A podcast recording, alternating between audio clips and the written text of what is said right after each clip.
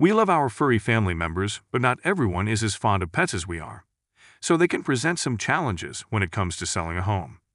First, you must figure out what to do with your pets during showings, and then you must find ways to help them handle the move. Here are five tips to help you in San Francisco area home seller handle pets during showings and moving. Number 1. Have a plan for pet evidence. Our first tip to help San Francisco area home sellers handle pets during showings has to do with all the pet stuff that is around the house. One key phrase is out of sight, out of mind. This means all those pet toys, beds, food, and water bowls needs the space to be quickly put out of sight. The key to doing this is to have a game plan for making the pet evidence disappear before a showing is about to happen. One way is to designate a space in the closet or even under your bed that you can store your pet's belongings. The same thing goes for other pet-related items like food, water dishes, spare leashes, and anything else that screams a pet lives here. Yes, some buyers love pets, but some buyers might be afraid because of a childhood experience. Number 2. Get them out during showings. Another important thing to do to handle pets, especially cats and dogs during showings, is to simply take them outside to the park. Why outside? Because leaving your pet inside, especially alone, spells danger. The pet might go into a defensive mode to protect their home from strangers wandering around. Even if your pet is friendly, they might be tucking their tail behind their legs, which puts unneeded stress on your pet. It is also not great for potential buyers, either because the potential for any pet-related injuries that might happen. Make sure you have enough time to prepare your pets prior to showings. Request that you get at least a few hours notice or better yet 24 hours before anyone comes through. That way you don't have to run out in a hurry. And if you need to find a place for your pets to go, you have some time to arrange it. Other pets besides cats and dogs would be a case-by-case -case basis.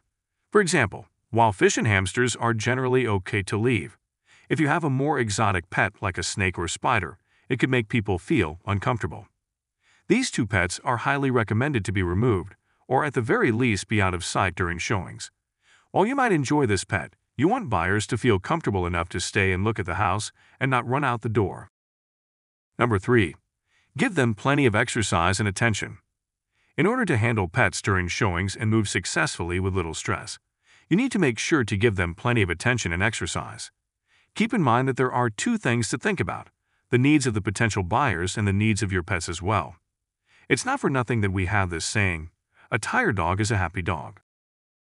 Be sure to provide your pet with lots of opportunities to release pent-up stress and energy during the home selling process, which will benefit both of you. If you have a dog, consider adding some time to their daily walk or taking more trips to the dog park.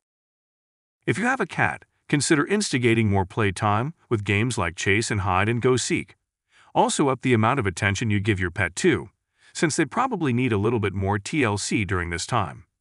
Even if you're busy, set aside plenty of time to help your pet expend more mental and physical energy. Number 4. Learn about anxiety issues. Also, to better handle pets during showings and moving, you should learn about pet anxiety issues that are common for them. Take a few mental notes during the selling and moving process. Is the pet eating more or less food? Are they seeking you at night more? Do they tend to rest or sleep when you get home more? Be sure to pay even more attention to the daily behavioral habits.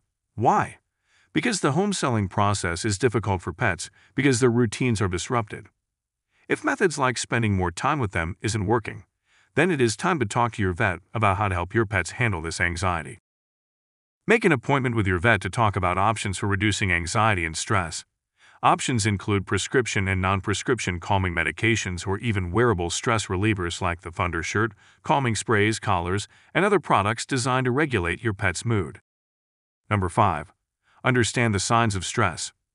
Similarly, you'll need to help your pets deal with the stress involved, which usually accompanies anxiety. So, to handle pets during showings and moving, you need to first understand the signs of stress. Once you know how to recognize pet stress, you can begin to deal with it. Signs to watch out for include panting, clinginess, drooling, excessive dandruff, shaking, shivering, pacing, and excessive licking. The better idea you have of what to look for, the quicker you can react when your pet communicates to you that they could really use some extra help. And get help from your San Francisco agent. Finally, it's a good idea to tap into your San Francisco agent's experience and knowledge concerning pets. A good agent will have helped many San Francisco area home sellers who have pets and will have further tips and strategies to help you handle yours. Don't lose a night's sleep because your agent doesn't know how to handle pets during showings, but instead, contact me at 415 830 1423.